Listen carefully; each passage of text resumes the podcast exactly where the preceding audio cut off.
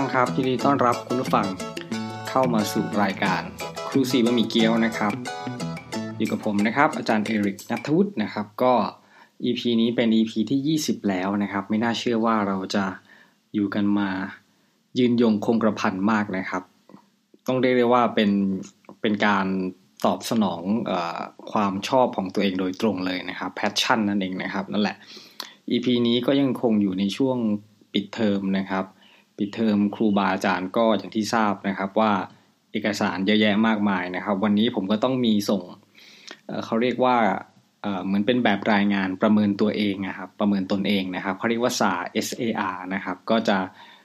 ให้เราลงข้อมูลต่างๆ ตลอดปีการศึกษาหนึ่งปีที่ผ่านมาเนี่ยนะครับว่าเราสอนอะไรไปบ้างนะครับ มีตารางสอนอะไรบ้างก็ต้องมาลงหมดเลยนะ กี่รายวิชาก็ว่าไป แล้วก็ มีการบอกว่าเราให้เกรดไปมากน้อยเท่าไหร่นะครับ คิดเป็นเปอร์เซ็นต์เปอร์เซ็นต์อะไรออกมาเนี่ยนะครับ แล้วก็เกรดที่ที่ถือว่าได้เกณฑ์มาตรฐานนี่คือ นักเรียนนักศึกษานี่จะต้องได้เกรดแต่ละวิชาที่เราสอนนี่คือ 2 ขึ้นไปนะครับ มันจะมีแบ่งเป็น 8 เกรดนะครับก็คือ 1 แล้วก็มีจุดห้านะครับแล้วสองก็จะมีจุดห้าก็เป็น 2.5อะไรเงี้ยนะครับ จนถึงเกรด4นะครับนั่นแหละก็คือมีรวมเป็น 8 เกรด แล้วก็คงไม่นับพวกติดศูนย์นะครับ ติดศูนย์นี่น่าจะทราบแล้วนะครับ คือตกนั่นเองนะครับ แล้วก็ตกแต่ว่าแก้ได้ สามารถถ้าติดศูนย์นี่แก้เป็นเกรดหนึ่งได้นะครับ แล้วก็มีพวกติดอะไรอะมสมสหมายถึงไม่สมบูรณ์ คือสามารถก็แก้ได้เหมือนกันนะครับ แก้ได้แต่ไม่ใช่ว่าติดศูนย์แล้วแก้เป็นหนึ่งอันนี้มสสามารถได้อาจจะเป็นเกรดสองสามสี่อะไรก็แล้วแต่นะครับ ได้ตามคะแนนที่มีอยู่นะครับ เพราะว่าบางทีครูเขาอาจจะเห็นว่าเนี่ยถ้าส่งงานอีกนิดนึงเนี่ยอาจจะได้เกรดดีขึ้นอะไรเงี้ยเขาก็จะให้ติดมสไว้นะครับ หรือขอรอขอรอกรณีที่นักเรียนเนี่ยไม่ยอมมาเรียนนะครับ ก็คือขาดเรียนเกินกว่าที่กำหนดนะครับ อาจจะประมาณสี่ครั้ง อย่างผมนี่ให้สี่ครั้งนะครับไม่มา แต่ว่าถ้าบางทีเนี่ยมีเหตุผลพอจะคุยกันได้หรือว่ามีเรื่องดราม่าดราม่านิดนึงเนี่ยเราก็ก็เอามาคุยกันอาจจะไม่ได้ตัดเลยไปซะเดียวนะครับ แล้วก็ นอกจากพวกเกรดแล้วก็ยังมีพวกกระบวนการทำงานต่างๆ เกี่ยวกับแผนการสอนมีอะไรบ้าง สรุปแล้วเนี่ยคือการทำเอกสารก็เป็นการแบบ ก็ไปก็มาก็ไปก็มานั่นเองนะครับ ผมก็ไม่เข้าใจว่า คือที่เขาให้ทำเนี่ยเพราะว่าอะไร เพราะเขาต้องเตรียมไว้เพื่อรับการประเมินนะครับ ประเมินที่เป็นแบบเอ่อประเมินมาตรฐานอะไรเงี้ยนะครับ ประกันคุณภาพพวกนี้นะครับ ที่เป็นแบบมีข่าวอยู่ช่วงหนึ่งว่าจะยกเลิกยกเลิกเนี่ย สุดท้ายจนแล้วจนรอดก็ก็ไม่ได้ยกเลิกนะครับผมภาวนาเลยเกินว่ายกเลิกเถอะนะครับ เพราะว่ามันเป็นเหมือนสิ่งที่เออคือคือความตั้งใจเขาคงดีแหละ แต่มันเหมือนเป็นสิ่งที่มาแย่งเวลาของพวกเราไปมากกว่านะครับในจะทำเอกสารในจะต้องแทนที่จะเป็นไปตามความเป็นจริงเนี่ยก็ต้องบางทีก็ต้องมีการมุ่งมามาเมคอะไรอย่างเงี้ยนะครับด้วยนะครับก็เป็นไปได้ แต่ว่าการประเมินส่วนบุคคลเนี่ยครับที่เรียกว่า SAR ส่วนบุคคลเนี่ยนะครับ ก็ ก็จะเป็นคงไม่ได้เมคครับ ก็เป็นเรื่องข้อมูลที่เราให้จริง ๆ นะครับ ว่าเราสอนเท่าไหร่เกรดเด็กได้เท่าไหร่อะไรเงี้ยนะครับ แล้วก็มีการรวบกิจกรรมต่างๆ ไม่ว่าจะเป็น เหมือนสรุปรวบยอดตลอดที่ทำงานมาหนึ่งปีพูดง่ายๆอย่างนี้ดีกว่า ไม่ว่าจะเป็นการทำงานกับเด็กๆ พาเด็กไปแข่งหรือเปล่า พาเด็กทำนวัตกรรม สิ่งประดิษฐ์ต่างๆ หรือเปล่าเขาก็จะมีคะแนนให้นะครับ ถ้ามีถ้าไม่มีเลยก็ได้ศูนย์คะแนนอะไรเงี้ยก็จะมีคะแนนระดับให้เป็นหนึ่งสองสามสี่อะไรเงี้ยครับ ก็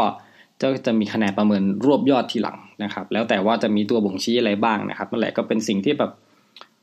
อืมนะก็ทำไปนะครับเพราะให้ทำเราอยู่ในฐานะที่เราอยู่ในในในที่ทำงานนะครับเขาให้ทำอะไรก็ต้องทำถ้าเราไม่ทำได้ไหมอะก็ไม่ได้นะครับ ซึ่งวันเนี้ยก็ต้องเป็นวันสุดท้ายที่ส่งแล้วผมแอบไปดูเมื่อเช้าเนี่ย มีส่งไม่ถึง จะเรียกว่ากี่เปอร์เซ็นต์เนี่ยประมาณ ไม่ถึงสิบเปอร์เซ็นต์เลยด้วยซ้ำไปมั่งนะครับ ก็คือวันนี้เป็นวันสุดท้ายใช่ไหม deadline แต่จริงๆถ้าถ้าส่ง deadline วันนี้ใช่ไหมแต่แอบส่งพรุ่งนี้ก็ได้นะความจริงแล้ว มันก็ไม่ได้ไกลมากมายนักนะครับ ก็ก็เป็นไม่ได้นะครับ วันนี้อาจจะได้ส่งอยู่หรอกนะครับ ส่งไปให้ตรวจก่อนอะไรเงี้ยนะครับ เพราะว่ายังไงก็ต้องโดนกลับมาแก้ยังไงก็ต้องโดนกลับมาแก้อยู่แล้วนะครับ เพราะว่าแบบเป็นไปไม่ได้หรอกถ้าคุณจะแบบทำงานแล้วแบบเพอร์เฟกนะครับ เต็มที่ร้อยเปอร์เซ็นต์คงไม่ใช่นะครับ คราวนี้ EP นี้เราจะมาคุยเรื่องอะไรกันดีนะผมก็ยังนึกไปให้ออกนะ คือบางทีเวลาเปิดเทอมไม่มีนักเรียนนักเรียนมาให้พูดคุยอะไรกันใช่ไหมครับ ว่าจะพูดอะไรดี แต่พอมาปิดเทอมนี่ก็อาจจะมีอาจารย์บางท่านที่ที่ได้คุยกันบ้างนะครับ หรือเอ่อมีเหตุการณ์ที่ต้องให้ไปเจอ เช่นอย่าง EP นู้นนะครับ ก็จะมีเรื่องของการไปเกณฑ์อาหารที่มีนักเรียนอยู่ด้วยนะครับ แต่พอมาคุยคนเดียวอย่างเงี้ยก็เลยงงๆจะคุยเรื่องอะไรดีนะครับ แต่ว่ามีเรื่องหนึ่งครับคือช่วงอาทิตย์ที่ผ่านมาเนี่ยก็จะมีน้องคนหนึ่งนะครับ ที่เป็นครูพิเศษสอน ครูพิเศษสอนหมายถึงครูเหมือนเป็นถ้าเป็นลูกจ้าง ถ้าเป็นเป็นลูกจ้างก็ลูกจ้างกันแหละ ก็คือลูกจ้างชั่วคราวนะครับ แต่อย่างพวกผมเนี่ยก็จะเป็นไม่ชั่วคราวแล้ว ตลอดไปนะครับหมายความว่ารับราชการอย่างนี้ใช่ไหมครับเขาก็จะมาสอบถามว่า เอ้พี่ตอนพี่สอบรับราชการนี่มันมันมันยากไหมซึ่งไอ้ คนนี้นะครับ ถามผมมาเนี่ยผมจำได้ว่ารอบที่สองแล้วนะครับยังมาถามเหมือนเดิมเนี่ย ซึ่งฉะนั้นผมก็เลยคิดว่าเออน่าจะน่าจะเป็นอีพีที่ที่พูดเรื่องอการสอบรับราชการดีไหมนะครับ เพราะว่าเรื่องของการรับราชการนี่ก็เป็นความใฝ่ฝันของของคนไทยอยู่นะนะครับ หรือคนที่ประกอบอวิชาชีพที่เกี่ยวกับการเป็นครูเนี่ยนะครับ การได้รับราชการก็หมายความว่า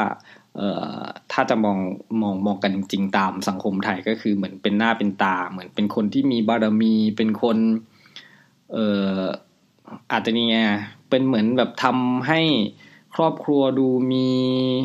เออหน้ามีตาพ่อแม่ดูภาคภูมิใจนะครับนั่นแหละเป็นเรื่องที่ปลูกฝังกันมานะครับอย่างผมเนี่ยก่อนหน้านี้ผมไม่เคยคิดเลยนะหรือเชื่อหรือเปล่า คือผมอยู่ในครอบครัวที่แบบราชการเยอะแยะมากมาย ผมก็แบบไม่ค่อยชอบ ไม่ค่อยอยากจะเป็น ไม่อยากจะแบบ อยู่ในใน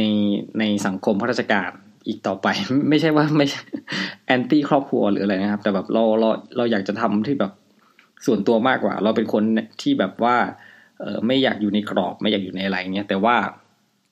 จนแล้วจนรอดเนี่ยนะครับ ผมก็ไม่ชอบอยู่กรอบใช่ไหมเรียนจบมาก็ต้องไปติดทหารนะครับยิ่งกรอบหนักเข้าไปอีกยิ่งพอในชีวิตในช่วงการเป็นทหารนี่ก็โอ้โหกดดันมากนะครับ ยิ่งคนที่ไม่ชอบเอ่อแบบ ไม่ชอบทำตามคนอื่นอะไรเงี้ย ยิ่งไปโดนอย่างนั้นก็คือแบบแบบ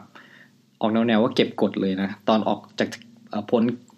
ครบครบการรับใช้ชาติมาใหม่ๆนี่ผมก็แบบเหมือนเหมือนตัวเองแบบฟุ้งมากเลยเหมือนแบบเปลี่ยนเป็นคนหนึ่งเลยอะแบบเหมือน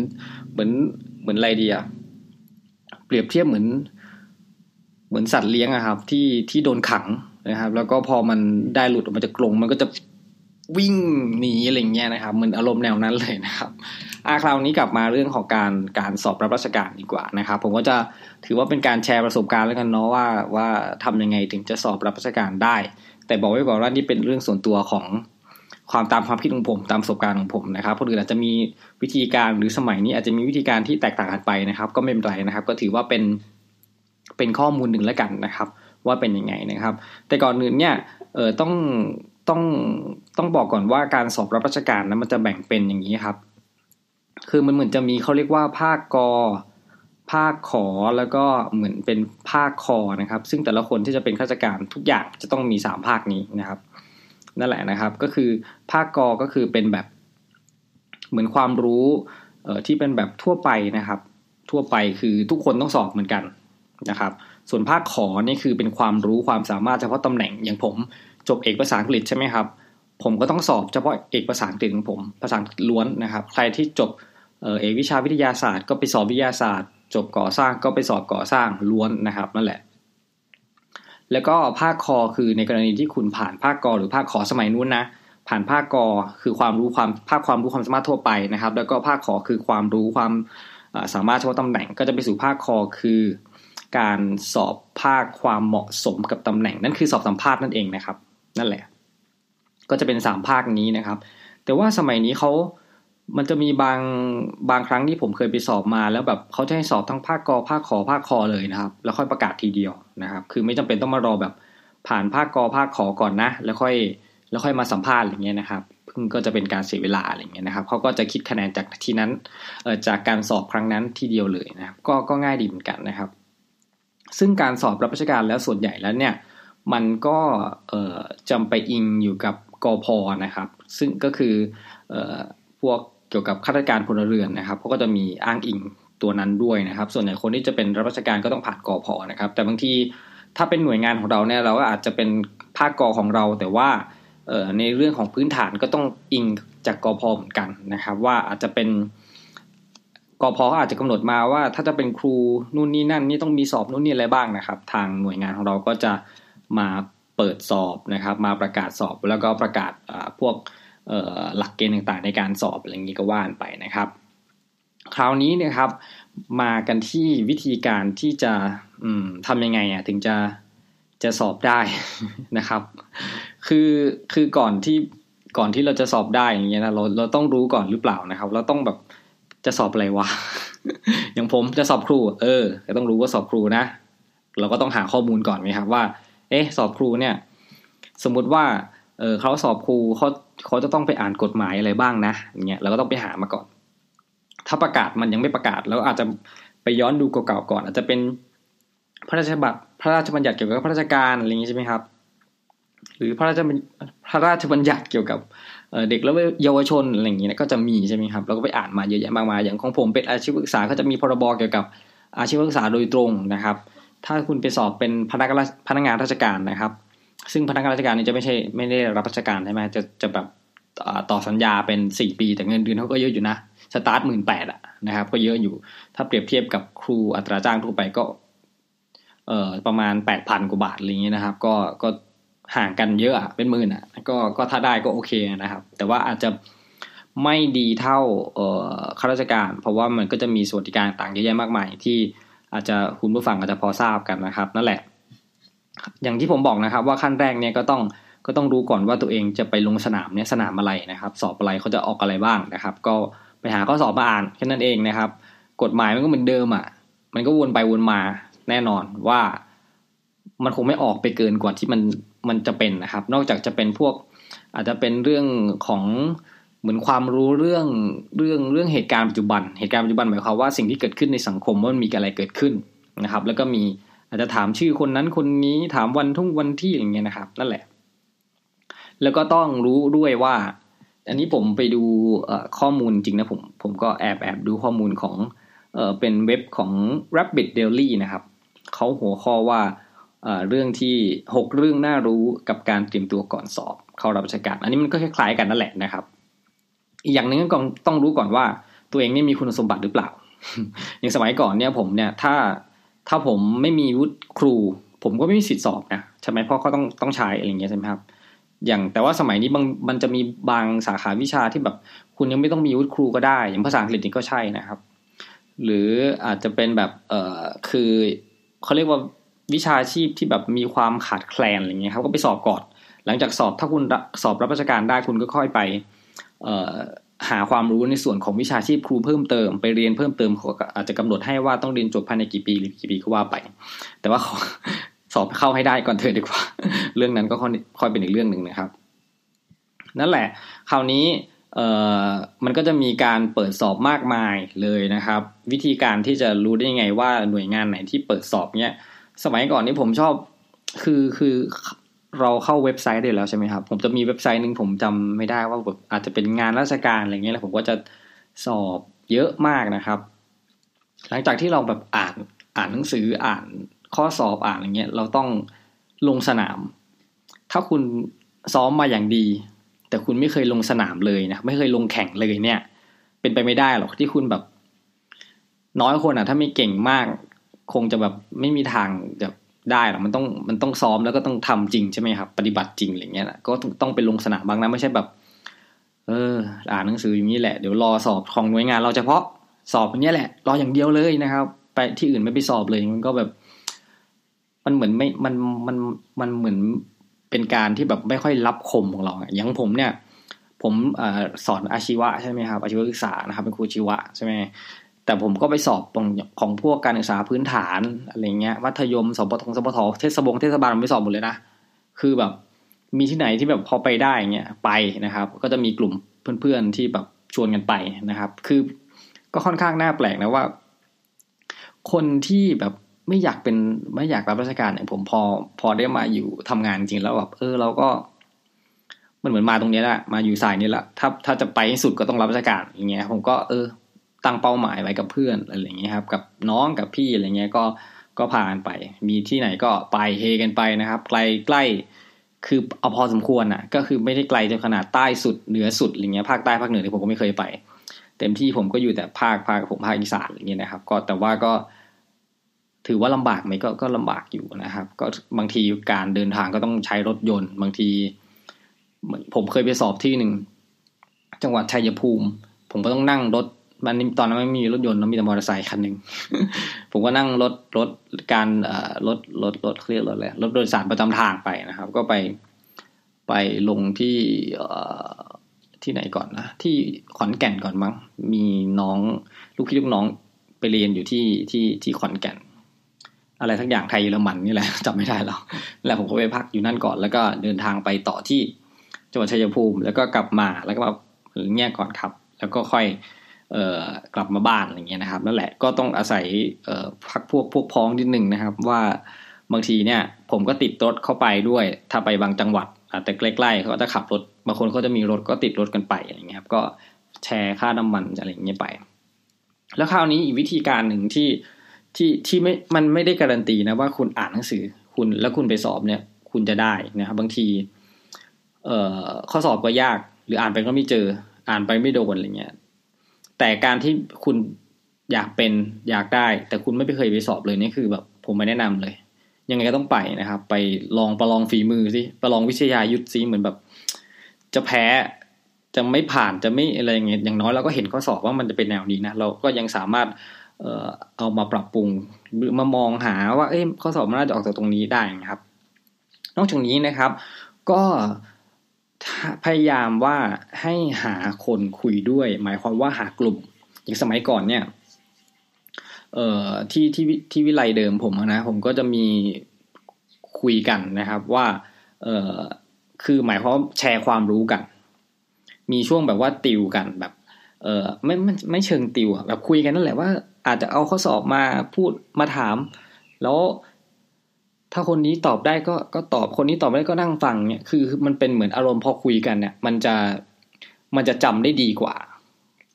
การที่เราไปนั่ง อ่า นั่งท่องคิ้วขมวดอยู่คนเดียวคือมันแบบมันจะเป็นบรรยากาศทำให้เราสามารถนึกจดจำคำพูดนั้นได้นะครับ บางทีมันก็สามารถย้อนมานึกเออวันนั้นคุยกันเรื่องนี้นี่หว่าอะไรเงี้ยแล้วอาจจะสามารถทำให้เราสอบได้ดีขึ้น นี้แนะนำมากเลยต้องคุยหาคนคุย หาคนติวแบบ อย่ากัก ประเด็นนี้มากเลยอย่ากัก ถ้ามีมีชีตมีข้อมูลมีอะไรเงี้ยคืออย่าไปกักนะครับ คือแทนที่กักไว้ตัวเองอ่านได้ดีแค่ไหนอะแต่พอถ้าเราแบ่งปันคนอื่น คนอื่นก็ต้องแบ่งปันเรามาใช่ไหมคือมันจะเป็นการหมุนเวียนของความรู้หมุนไปหมุนมาก็พวกนี้แหละ ที่จะใครจะได้ถ้าไม่ใช่พวกเรานี่ต้องเซตหลักหลักใหญ่มากคือต้องเซตเป้าหมายว่าต้องได้นะวันหนึ่งต้องได้แต่งชุดอย่างนั้นนะอะไรเงี้ยนะครับ ต้องมีแบบ มองภาพไว้ในแบบหัวเลย จินตนาการนะครับ นั่นแหละก็เป็นเรื่องหนึ่งนะครับเอ่ออีกเรื่องหนึ่งอันเรื่องนี้สำคัญนะ คืออันนั้นมันเป็นผมพูดถึงการที่จะคุยคุยกับคนทั่วไปได้นี่คือเป็นวิชาที่แบบความรู้ความสามารถทั่วไปกฎมงกฎหมายนี่มาคุยกันแต่ ถ้าเป็นเรื่องของอย่างผมเอกภาษาอังกฤษเนี่ยนะครับ ผมก็จะต้องต้องทำให้ตัวเองแน่ใจว่าตัวเองเนี่ยก็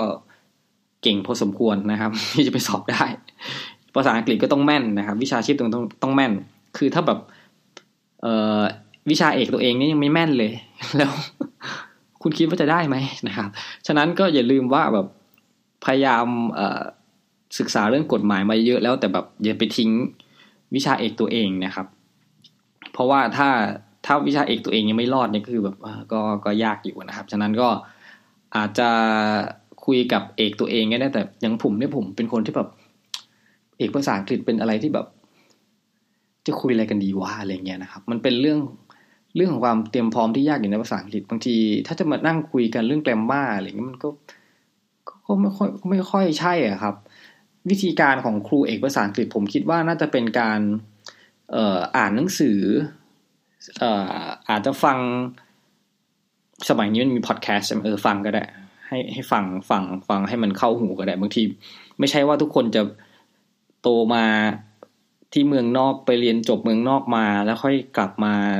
สอบราชการอย่างนี้ก็ไม่ใช่ คนเป็นผมก็คนไทยนี่แหละไม่ได้ไปโตเมืองนุ่งเมืองนอก ไม่ได้เก่งภาษาอังกฤษมาก่อนในซ้ำไปก็ต้องมีการค้นคว้าหาข้อมูลตัวเองอ่านพยายามเสพเสพเสพสิ่งที่มันเป็นความรู้เกี่ยวกับเอกวิชาตนเองนะครับ ให้มาอยู่ในหัวให้เยอะที่สุด อาจจะเป็นจากตำราเรียนก็ได้นะครับ หรืออาจจะเป็นสื่อรอบข้างเราอาจจะเป็นหนังสือนิตยสารหนังสือพิมพ์อะไรเงี้ยก็พยายามอ่านพยายามดู พยายามไม่เห็นว่าไม่ใช่ไม่ใช่อ่านแบบทั่วไปอะอ่านแบบอ่านให้รู้ว่า เอ๊ะประโยคนี้เขาใช้อย่างนี้ ประโยคนี้เขาใช้อย่างนี้คือมองให้มันลึกกว่าคนทั่วไปอ่านนะคือคนทั่วไปอ่าน อาจจะแบบอ่านแค่ผ่านๆเอาเอาแบบความรู้ความเข้าใจอยู่กับเนื้อหาใช่ไหมแต่เราบางทีอาจจะต้องมองให้มันลึกกว่านั้น แล้วก็พยายามแบบ ทำให้มันเป็นความเคยชินนะครับ มันก็จะเป็นช่วยได้นะ เพราะว่าอย่างการสอบภาษาอังกฤษมันมันมันจะมีพวกแบบการอ่านด้วยนะครับ อ่านเรื่องเรื่องมีเรื่องมาให้อ่าน แล้วก็เออยังไงอะก็อาจจะมีการถามว่าตัวเนี้ยมันหมายถึงใครนะครับ เรื่องนี้มันหมายถึงไง เรื่องนี้มันจะมาเอ่อมีเอ่อเหมือนเป็นหัวข้อเรื่อง ชื่อเรื่องอะว่ายังไงดี หรือมีบทสรุปยังไงดีมันก็จะมีอะไรเงี้ยนะครับนั่นแหละนอกจากนอกเหนือจากหลักหลักไวยากรณ์หลักแกรมมาอย่างเงี้ยนะครับก็ก็ก็เป็นส่วนหนึ่ง และคราวนี้พอเราผ่านทั้งภาคกอภาคขอนะครับ มันก็จะมีอีกภาคหนึ่งที่แบบค่อนข้างจะเป็นอะไรที่แบบเออจะต้องยังไงอะคนที่พูดไม่เป็นก็ต้องพยายามพูดให้เป็นนะครับ เพราะคือภาคภาคนั้นคือภาคสัมภาษณ์ใช่ไหมครับ ก็จะมีอย่างของผมเนี่ย ตอนไปสัมภาษณ์นี่คือผมแบบ ผมไปสัมภาษณ์ใช่ไหมผมก็แบบมีความรู้สึกแบบคุยทำไมตอบไม่ได้เลยวะไม่ตอบไม่ถูก พอมาคุยกับคนนู้นคนนี้ก็เฮ้ยทำไมไม่ถูกไว้อย่างเงี้ยนะครับ ผมก็เลยแบบมีความท้อแท้ใจมากเลย จริง ๆ เป็นตั้งแต่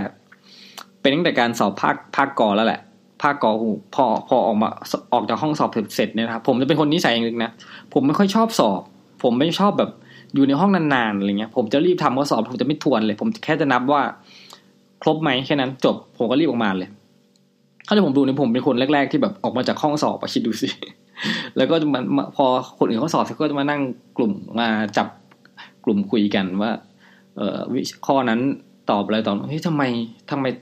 ไม่ค่อยถูกว่าอะไรเงี้ยผมก็เลยแบบโอ้ยเฟลมากเลย สอบภาคเช้าตอนนั้นจำได้ภาคกอสอบภาคภาคเช้าเฟลรู้สึกเฟลมากโอ้โห จะรอดไหมเนี่ยที่ที่ผมไปสอบเอ่อที่ผมสอบราชการของอาชีวศึกษานะครับมันอันที่เรานะครับ แล้วก็พอมาภาคภาคบ่าย ผมก็จะสอบเป็นภาคภาคขอใช่ไหมก็เออผมก็รู้สึกว่า เออทำได้ว่ะเออทำได้แต่ว่าเมื่อเช้าอะทำไมรู้สึกทำไม่ได้วะก็เลยแบบเออไม่ค่อยมั่นใจไม่ค่อยแน่ใจเลยนะครับ แล้วคราวนี้ภาคภาคคอก็ก็คือเราก็ต้องมีความรู้เรื่องของหน่วยงานของเรามากพอดูแหละ ที่จะสามารถ ไปตอบคำถามของคณะกรรมการได้ แต่จะให้มากเท่าไหร่ มันก็ต้อง มันก็เป็นไปได้ไหมที่แบบอาจจะ อาจจะตอบไม่ได้ครับ ก็ก็ต้องเข้าใจว่าบางทีมันบางทีเราก็แบบอาจจะ เออไปตอบตาม ตาม เอ่อที่คณะกรรมการเขาเขาถามมาทุกอย่างไม่ได้หรอกนั่นแหละนะครับ แต่ว่าก็พยายามตอบให้ดีที่สุด ตอบให้กลางๆไว้ ตอบให้แบบมีความมั่นใจ ตอบให้แง่บวกเข้าไว้นะครับ ก็หวังว่าบุญที่ทำสั่งสมมาแต่ชาติปางก่อน จะโดนบันดาลให้กรรมการให้คะแนนเราดีอะไรอย่างเงี้ยนะครับ วิธีการที่จะทำให้เราสามารถตอบคำถามได้ดีก็ ก็มันจะมันจะสืบเนื่องมาจากการทำงานอยู่แล้วคือบางอย่างเนี่ยถ้าโดนกรรมการถามตรงจุดที่เราทำงานพอดีเนี่ยเราแบบมันจะไหลลื่นปื๊ดปื๊ดปื๊ดปื๊ดเพราะว่าเราเราทำเองไงเราสามารถพูดแบบน้ำไหลไฟดับ อย่างนี้ได้นะครับ ว่าเออเราทำอย่างนี้มาแล้วเป็นอย่างนี้อย่างนี้คือมันจะแบบดูไม่เฟกอะ่ะดูแล้วแบบเออ มีความแบบเออเข้าใจเนื้องานเงี้ยถ้าถ้าได้อย่างนั้นก็ดีแต่บางกรรมการ ผมไม่แน่ใจว่าตอนนู้นมันกี่คนสามคนหรือเปล่าสามหรือสี่คนนั่นแหละเขาก็จะถามนู่นเรื่องหลายเรื่องนะครับนั่นแหละ มันก็จะมีเรื่องที่ตอบได้บ้างตอบไม่ได้บ้างแต่แบบ ผมจะเป็นคนชอบ เออไปโฟกัสจุดที่ตัวเองแบบ ไม่ได้อย่างนี้แล้วแบบโอ้โหจะเครียดมาก พอลงมาแล้วก็มาคุยกับคนนู้นคนนี้แบบ โอ้ยสัมภาษณ์ไม่ได้อีกแล้วอะไรอย่างนี้นั่นแหละนะครับ ก็เลยเป็นแบบ อืม ชอบคิดคิดแง่ลบนะตอนนี้ก็ยังลบอยู่ นั่นแหละนะครับ เออ นั่นก็เป็นเป็นเรื่องทั้งหมดเนี่ยครับที่ ผมแบบเออคิดว่าน่าจะเป็นเป็นเป็นเรื่องที่แบบดีนะครับ ที่มาแบบจะช่วยให้เราสามารถสอบได้นะครับ คือสำคัญที่สุดนะผมจะสรุปทีหนึ่งนะต้องมีคนคุยด้วย เรื่องเกี่ยวกับวิชาการพวกนี้นะครับกฎมงกฎหมายต่างๆ มาคุยกันนะครับ จะทำให้เราจำได้ง่ายขึ้นกว่าการอ่านด้วยตัวเองนะครับ นั่นแหละ แล้วก็ต้องมีความรู้ของตัวเองนะครับ หายังไงก็ได้ให้ตัวเองมีความรู้ของตัวเองถ้าไม่มีความรู้ก็จบเลยนะครับ แล้วก็อีกอย่างหนึ่งก็คือการต้องมีสติอยู่นะ ถ้าสติหมายถึงตอนที่เราไปสัมภาษณ์อะต้องแบบพยายามมีสมาธิมีสติกับสิ่งที่เขาเขาถามกรรมการถามต้องฟังอะ ต้องฟังว่ากรรมการพูดว่าอะไรอย่างเงี้ยนะครับ นั่นแหละนะครับ ก็เออมันยังมีอีกอันนึงเออมันอาจจะไม่เกี่ยวกับการสอบนะผมไปเจอในเว็บ เจอเรื่องผมก็ตั้งใจเสิร์ชหาแล้วนะครับ ว่าเออวิธีการที่ทำให้แบบมีความสำเร็จในหน้าที่การงานนะครับ เว็บนี้เป็นเว็บอะไรเนี่ยเว็บเว็บเว็บเอ่อ US News นะครับ เป็นหัวข้อที่แบบบอกว่า เกี่ยวกับอาชีพโดยตรงเลยครับ เขาบอกว่า นิสัยเจ็ดอย่างนะครับ ที่ที่จะทำให้เรามีความประสบความสำเร็จในหน้าที่การงานนะครับ มันเป็นภาษาอังกฤษนั้นเนี่ยผมก็แทนที่ผมจริง ๆ ผมเปิดเว็บนี้ไว้ตั้งแต่วันเสาร์อาทิตย์ที่แล้วนะ แต่ผมก็ยังยังไม่ได้ไปดู เดี๋ยวขอดูคร่าวๆก่อนแล้วกันเนาะว่า อย่างข้อหนึ่งนะครับเขาบอกว่าให้เราเอ่อให้เราโฟกัสไปที่ความเอ่อความเขาเรียกอะไร strength ความแข็งแกร่งคืออะไร ความจุดเด่นของเราอะครับ ไม่ใช่ว่าไปโฟกัสเหมือนจุดอ่อน เหมือนเมื่อกี้เลยที่ผมแบบสัมภาษณ์ไม่ได้แล้วก็แบบอันไหนตอบไม่ได้ก็ไปโฟกัสที่ที่ที่ weakness ของตัวเองนะครับ คือบางทีถ้าเราเอ่อมุ่งไปที่จุดที่เราเป็นจุดเด่นของเราเนี่ยนะก็จะทำให้ให้เราสามารถเเหมือนมองเห็นคุณค่าของตัวเองใช่ไหมครับ ว่าเออเราเรามีความเก่งเรื่องนี้อยู่นะ ฉะนั้นเราก็เไปมุ่งที่จุดนี้เลยดีกว่าอะไรครับ บางทีถ้าเป็นจุดอ่อนเราก็อาจจะเลี่ยงๆไปอะไรอย่างนี้ก็ได้นะครับ หรือเออเนี่ยอีกอันหนึ่งคือททำงาน อันนี้เป็นเรื่องของการทำงานแล้วเนาะทำงานในส่วนที่ที่เราทำงานได้ดีอะไรเงี้ยเหมือนเคยได้ยินไหมครับว่าพูด the right man at the right job อย่างเงี้ยถ้าเราเก่งเรื่องไหนเราก็ไปทำเรื่องนั้น มันจะทำให้ทำเรื่องนั้นได้ดีมากยิ่งขึ้นนะครับ แต่ผมก็ได้เคยได้ยินมาเหมือนกันนะว่า ถ้าเราไม่เคยทำงานอะไรแล้วถ้าถ้าเราแบบไปลองทำอยู่เนี่ยมันเหมือนจะแบบ จะช่วยให้เรามีพัฒนาการดีมากยิ่งขึ้น ถ้าเราไม่เคยทำงานนี้เราก็ไปลองทำงานดูเหมือนเขาจะชอบให้เราแบบเปลี่ยนงานอะไรเงี้ยนะครับ เรื่อยๆอะไรเงี้ยครับเปลี่ยนงานในองค์กรเรื่อยๆอย่างเงี้ยก็เป็นไปได้นะครับ อีกอย่างหนึ่งก็คือการควบคุมทัศนคติของเรานะครับ แบบอารมณ์อะไรเงี้ยในที่ทำงานนะครับ คือต้องต้องควบคุมให้ดีนะครับ ถ้าจะบวกก็บวกให้ดีนะครับ ไม่ใช่แบบคิดลบแง่ลบตลอดมันจะเป็นเรื่องของ ระบบสภาพจิตใจระบบประสาทเนี่ยคือต้องแบบควบคุมให้อยู่ให้ดีนะครับ แต่บางทีมันก็แย้งอะเนาะแบบบางทีคนรอถ้าเจออะไรไม่ดีมันก็จะควบคุมให้ได้ตลอดหรือเปล่า คือควบคุมให้มันอยู่ในเกณฑ์ที่ระดับที่ที่ที่รับได้อย่างเงี้ยครับ แล้วก็โอ้โหมีบอกว่า เอ่อทานอาหารที่ดี ๆ เออ แล้วก็เป็นไปได้เนาะคือเหมือนกับอาหารนี่ก็เป็นเปรียบเสมือน เออเป็นพลังงาน เป็นอย่างถ้ารถยนต์ก็ต้อง เป็นเชื้อเพลิงก็คือเออน้ำมันใช่ไหมครับ คนก็ต้องกินอาหารก็คือกินอาหารให้ดีนั่นเองก็จะส่งให้เราเออทำงานที่ได้ดีขึ้นนะครับ ฉะนั้นเวลาจะเตรียมตัวสอบก็ต้องกินอาหารดีๆ คิดดีอะไรเงี้ยนะครับ ประมาณนั้นแหละเออก็คงคงไม่เอามาเล่าให้หมดแล้วนะ มันเยอะนะขี้เกียจเล่านะครับ แล้วก็เมื่อกี้จะพูดอะไรอย่างหนึ่งนะลืมลืมพูด เอ่อช่วงช่วงที่จะสอบอะครับ ผมผมจะเป็นคนที่แบบ hyper มากจริง ผมชอบทำงานเยอะครับทำงานพาร์ทไทม์นู่นนี่นั่นสมัยก่อนนี่ผมทำทั้งแบบเป็นดีเจด้วยนะครับ ตอนกลางคืนไปเป็นดีเจเอ่อเสาร์อาทิตย์ก็มาเป็นดีเจคือชอบเออชอบพูดแต่เมื่อไหร่ก็ไม่รู้นะครับ แล้วก็คือคือคือชอบทำงานคือเงินก็ไม่ได้เยอะ แต่ว่าคือแบบบ้าบ้าพลังไม่อยากไม่อยากหยุดอะไรเงี้ยนะครับ สมัยก่อนมีร้องเพลงด้วยนะกลางวันกลางวันสองกลางวันสองสอนหนังสือกลางคืนก็ไปแบบร้องเพลงตามร้านอาหารอะไรเงี้ยอาจจะเป็นแบบ เป็นบาร์เล็กๆอยู่ในจังหวัดอะไรเงี้ยนะครับ สมัยก็สนุกมากเลยนะครับ เป็นอารมณ์ที่แบบสนุกมาก คือการได้อยู่กับเสียงเพลง คือบางทีก็มีลูกศิษย์ลูกหามาเที่ยวนะแต่แบบเออช่างมันเถอะเนาะเป็นเรื่องของชีวิตกลางคืนนะครับ ก็ว่านไป นั่นแหละ แต่จนแล้วจนรอดผมจะมีช่วงหนึ่งแบบต้องหยุดแล้วถ้าไม่หยุดนี่คือ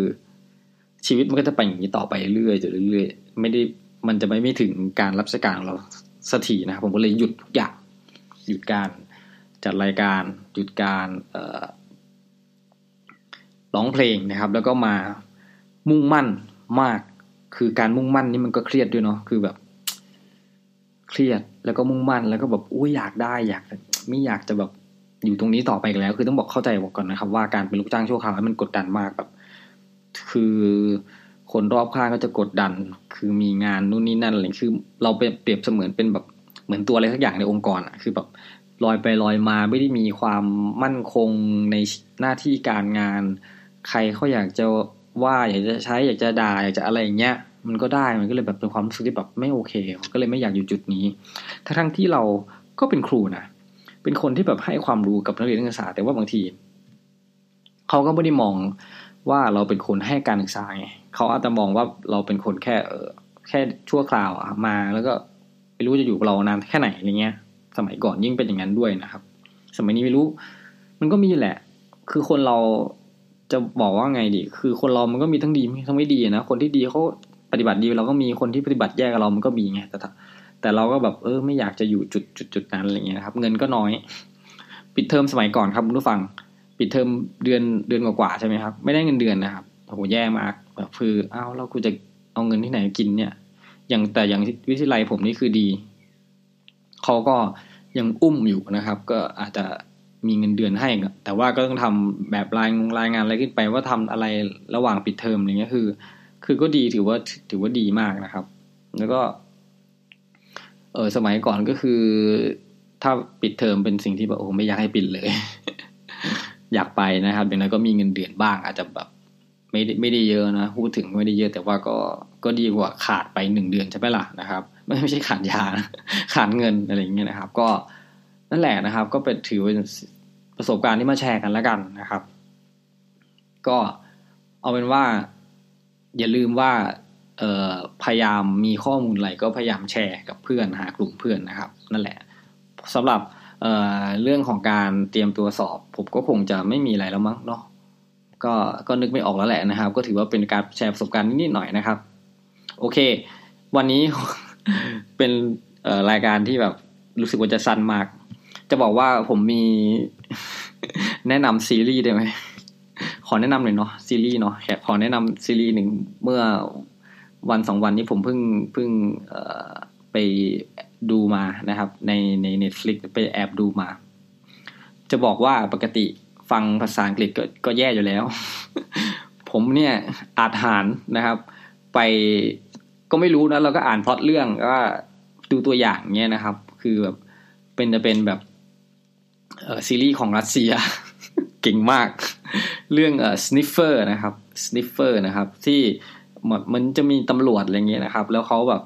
มีแบบมีความสามารถพิเศษนะครับ หมายความว่า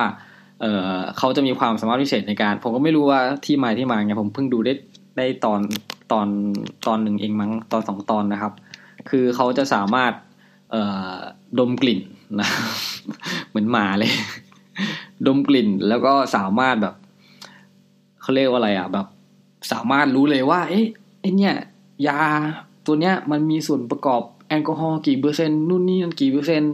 คือมันจะเป็นคดีฆาตกรรมใช่ไหมครับไอคนเนี้ยคนที่เป็นฆาตกรเนี่ยมันจะต้องเป็นคนแบบไหนได้กลิ่นอะไรอย่างนี้นะครับ คนที่แบบ อดบุหรี่คนพยายามเลิกบุหรี่คนที่ใส่น้ำหอมนี่นั่นนะครับอะไรเงี้ยโอ้ก็ตื่นตาตื่นใจดีนะ แต่ปปัญหาอย่างเดียวคือ มันเป็นภาษารัสเซียแล้วแล้วเราก็ต้องมาอ่านซับไตเติลนะครับ แต่จริงๆมันก็เป็นภาษาไทยนะซับไตเติลนะครับ คือผมไม่เว้ยไม่อ่านภาษาไทยนะผมก็อ่านเป็นภาษาอังกฤษนะครับ ก็เออก็ช่วยได้ถือว่าเป็นการฝึกการอ่านภาษาอังกฤษนะครับ ก็ลองลองฟังดูนะครับ เอ้ยลองดูนะครับเป็นซีรีส์เรื่องนี้คือ The Sniffer นะครับ หาดูได้ใน Netflix นะครับ มีทั้งหมดสอง season นะครับก็ก็น่าจะโอเคน่าสนุกอยู่นะครับ ส่วนเรื่องอื่นเนี่ยผมก็ก็ก็ยังนึกไม่ออกนะครับนั่นแหละก็ถือว่าแนะนำ เป็นช่วงหนึ่งของรายการนี่ไหมแนะนำรายการแบบเออแล้วแนะนำซีรีส์อะไรอย่างเงี้ยนะครับ The The Sniffer นะครับจาก Netflix นะครับ ก็ไม่มีก็ก็ ก็ถือว่าก็เป็นการฝึกภาษาแล้วกันนะครับอ๋อจะลืมลืมบอกไป มีช่วงช่วงที่ผมเรียนเรียนรามครับ มันจะมีวิชาแบบเลือกเหมือน วิชาทางเลือกจำไม่ได้ วิชาเลือกเสรีปะเขาจะชอบเอ่อลงวิชาที่ง่าย ๆ เพื่อที่จะได้เกรดอะไรเงี้ยนะครับ สมัยก่อนมีเป็นเกรดเอ่อ P กับ G นะครับสองเกรดนะครับ P คือผ่าน G คือ good คือเก่ง อันนี้ไม่ค่อยได้ครับ แล้วก็ F ได้บ่อยนะครับ เขาจะชอบลงวิชาชวนกันลงวิชาภาษารัสเซีย ผมก็เลยงงอะไรวะมันมันง่ายเลยผมก็แต่ผมก็ไม่เคยลงนะ ผมก็ไม่กล้าลงอย่างเงี้ยเขาก็ลงกันนะครับ มันเป็นแบบเหมือนเป็นเทรนในยุคนั้นว่าต้องลงภาษารัสเซียแต่ผมผมเรียนเอกภาษาอังกฤษใช่ไหมล่ะก็คือ